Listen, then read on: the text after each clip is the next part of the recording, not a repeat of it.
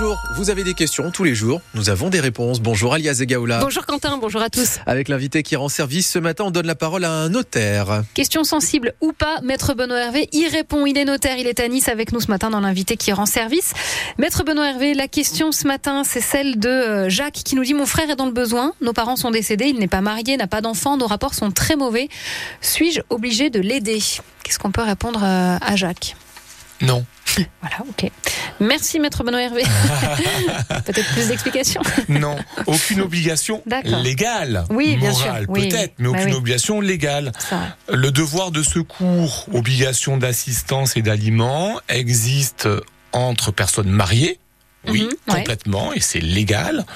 Euh, existe entre euh, parents et enfants, enfants et parents, dans les deux sens. Dans les deux sens, ouais, ouais, bien sûr. Mm. Ouais, ouais. Donc là, frères et sœurs, euh, légalement non, après moralement, euh, voilà, évidemment. Et justement, ce devoir de, de secours, est-ce qu'on peut y refaire, euh, euh, s'y arrêter euh, un petit instant euh, Comment ça fonctionne? Vous disiez, c'est dans les deux sens, enfants-parents. Donc euh, évidemment, parents, quand on est enfant, on est tenu, euh, on ne peut pas le mettre à la rue à 18 ans. Hein, ça, c'est pas possible.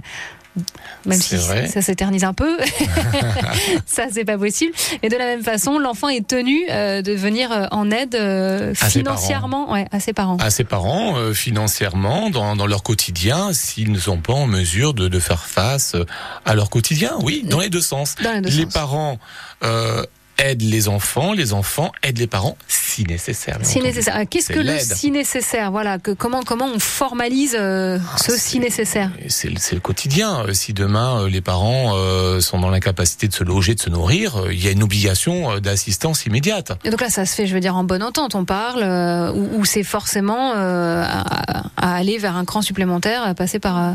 Si s'il y a bonne entente, on n'entend même pas parler du, du Ouais. sujet puisque Ouais, ouais. ça se règle en famille. C'est c'est lorsque justement les par les enfants ou les parents ne euh, n'accomplissent pas leur obligation légale que euh, les parents ou les enfants saisissent un juge. Alors voilà, la marche à suivre, c'est quoi? C'est on saisit un juge si Mhm. on s'estime euh, pas suffisamment accompagné, alors que ouais, Ouais. aidé. Aider, assister, on peut parfaitement saisir le juge. et Le juge peut condamner parents ou enfants à accomplir leur devoir d'assistance. Et ça, ça s'appelle le devoir d'assistance ou le devoir de secours, hein, c'est ça? c'est Ok. l'obligation d'assistance, obligation d'aliment et le devoir de secours regroupe ces, obligations. Donc là, pour répondre à la question de Jacques, on le rappelle, pas d'obligation d'aider son frère, pas d'obligation légale. Après, euh, reste à voir comment on s'en débrouille avec la morale.